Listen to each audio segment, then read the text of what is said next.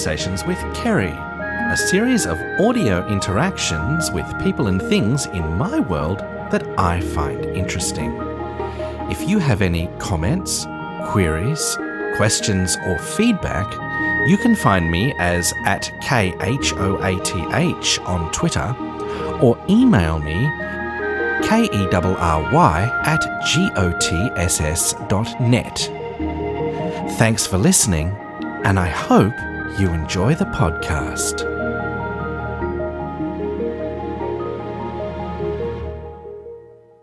Welcome to the podcast. This episode is entitled ADHD and Me.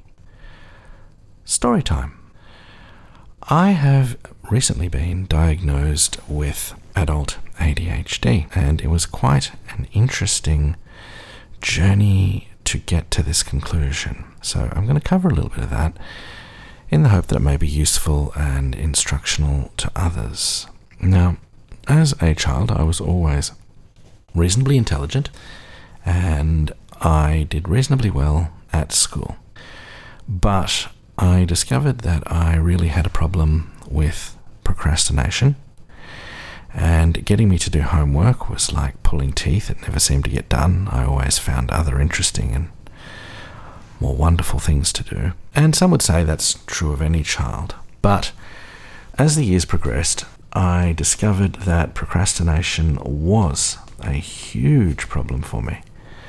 I would put off important things, even if those things were going to pay me lots of money, even if those things were extremely important, even if those things would negatively impact me if left to chance. And I also noticed that I was having trouble focusing on tasks that I wanted to do. I could hyper focus, I could sometimes get into projects and complete them, but I would always jump from project to project and rarely complete anything. So it was late last year on YouTube, I was watching a humorous video about adult ADHD, and they basically have a comic asking you a whole series of questions and getting you to mark off the behaviors that you experience.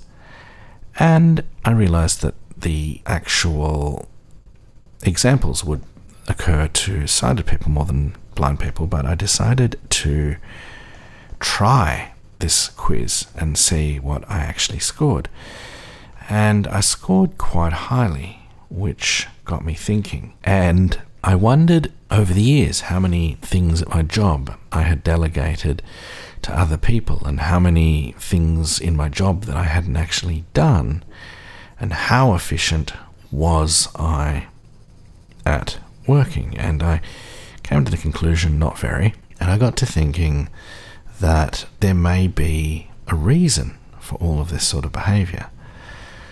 So I started to research and I discovered that a lot of these traits were, in fact, typical of people with ADHD, although ADHD symptoms could occur in other mental conditions, such as bipolar and schizophrenia.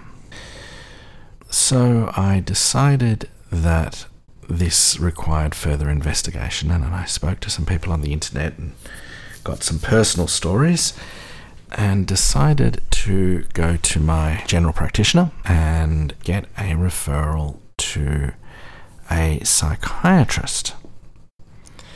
And I got the referral to the psychiatrist and booked in an appointment, only to find out that the appointment was going to be $473. But I was pretty sure that there was stuff going on, so I decided to put the money aside and go to the appointment. And I went to see the psychiatrist, who was an older fellow, and he asked me lots of questions about my family. Did I live with my family? How close was I to my parents? Did I experience abuse? Was I depressed, anxious? Had I had psychosis? A whole range of questions. And I discovered through some research that the reason they ask about psychosis is because some people do experience psychosis when they take dexamphetamines or similar stimulant medication. There are a number of non stimulant medications for ADHD. But the first line of defense is usually stimulant medications because they work for 70 to 80% of people that they are prescribed for. Now, when I was seeing the psych, he asked me if I had any of my old school reports and that if I did, could I please bring them in to the next appointment and that he would see me in seven weeks' time. I have to say that was a little demoralizing. So, first appointment down, $473. Got some back from Medicare, obviously. Uh, see me in seven weeks. So, uh, and fill in this questionnaire on adult ADHD. So I got my support workers to fill in the question on questionnaire on ADHD, and I also got together the school reports, which luckily my mother had saved for me and sent across to me. And we spent a couple of days scanning all of the reports and getting those into the computer and getting them into JPEG files.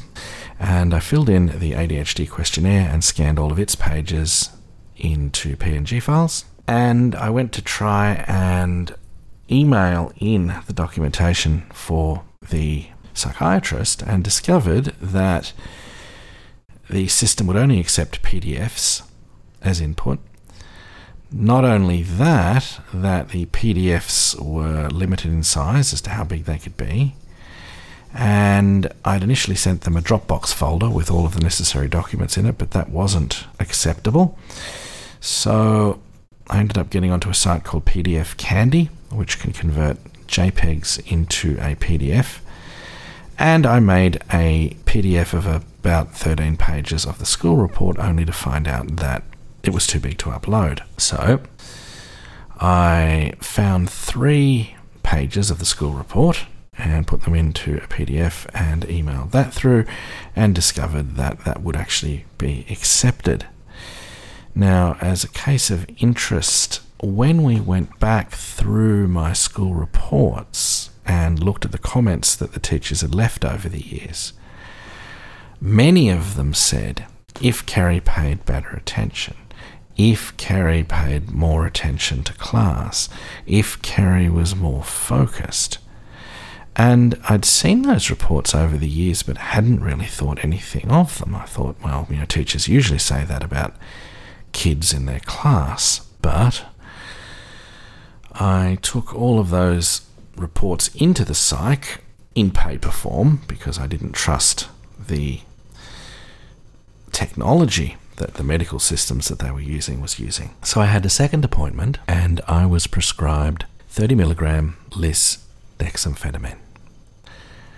And this is a medication that basically has a lysine molecule, which is um, a molecule that's attached to the dexamphetamine molecule, and it's an amino acid. And basically, when you take this medication, the red blood cells strip off the lysine and then release the dexamphetamine into your system. And so they had to call the script through to clearing place for scripts, Medicare clearing place, provide my Medicare number, my script number. And I picked up the medicine on Wednesday afternoon and discovered that you actually had to get it from the same pharmacy, you had to get the repeats from the same pharmacy as the original medication. If you didn't do that, they actually had to do a transfer of script form to actually send the script to another pharmacy because this class of medication is Schedule 8 and is very restricted because of its abuse potential and people selling it on the streets and doing all sorts of illegal things with it. So I went into the pharmacy on Wednesday afternoon, picked up the script after my psych appointment, and I found out that lisdexamphetamine or Vyvanse, as it's known, has recently been added to the pharmaceutical benefits scheme as of February this year.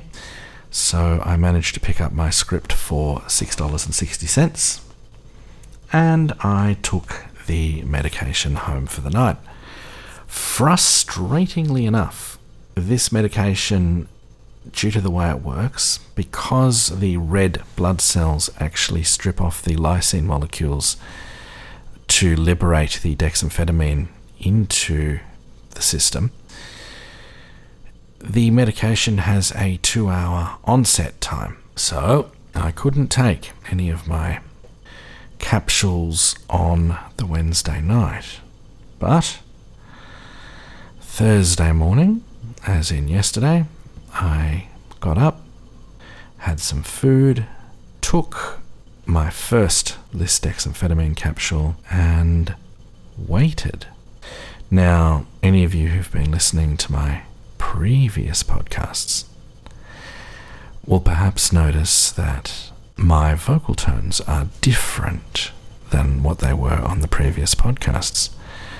No, this is not some acting or some voice that I'm putting on just for the podcast. When the dexamphetamine is in my system, I am significantly calmer, more focused, I have executive function. I can plan tasks. I can figure out what I'm doing with my day. I have a lot more patience, slower to anger, and I'm much happier. So, this is the second day of my medication. So, two capsules down, 28 to go until I go to the pharmacy and pick up the refill. I'm not saying that this is the perfect medication. It does have its drawbacks. The two hour onset time is inconvenient because if I take the medication at 8 o'clock in the morning, it does not take effect until 10 o'clock. And interestingly enough, the medication wears off around 6 pm, which means I essentially get eight useful hours of calm, focus, peaceful brain, lucidity. So that will be something to talk to him about when I go back to see him. Luckily, I have not had too many of the side effects listed on the websites. Just 1 out of 10 nausea and the sort of crash when the medication comes out of my system. But I will be talking to him about options and whether there are other options I can take that will allow me to have more useful time in a day.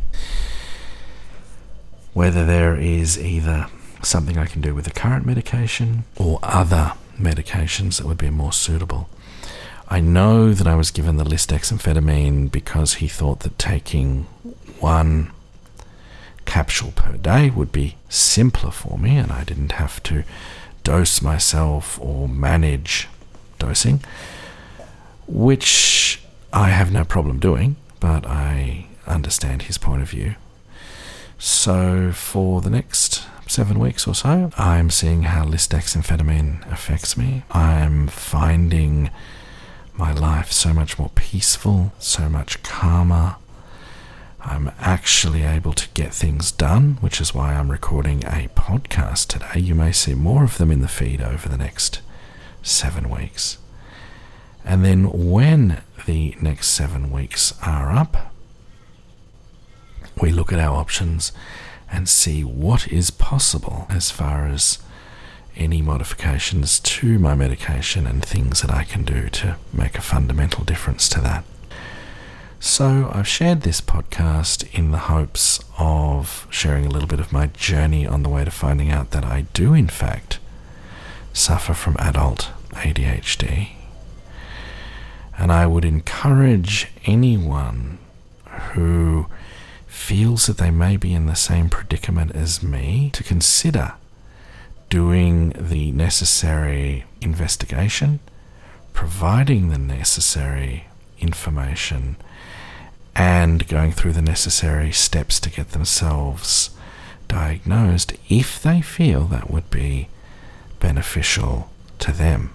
For me, the diagnosis has been life changing, and unfortunately, at the moment, I haven't found ways to get hypnosis to help me with ADHD. I have found the medication helpful, but I am also looking at other modalities and things that may be able to assist me, especially if I don't have any other options as far as the list lisdexamfetamine is concerned. So I realize it's been a bit of a personal update this month hope people have found this interesting. If you have any queries, comments, questions, at K-H-O-A-T-H on Twitter or K-E-R-R-Y at G-O-T-S-S dot net is the email address. Happy to answer any questions, queries. Thanks for listening, and I hope some of you found this an interesting podcast.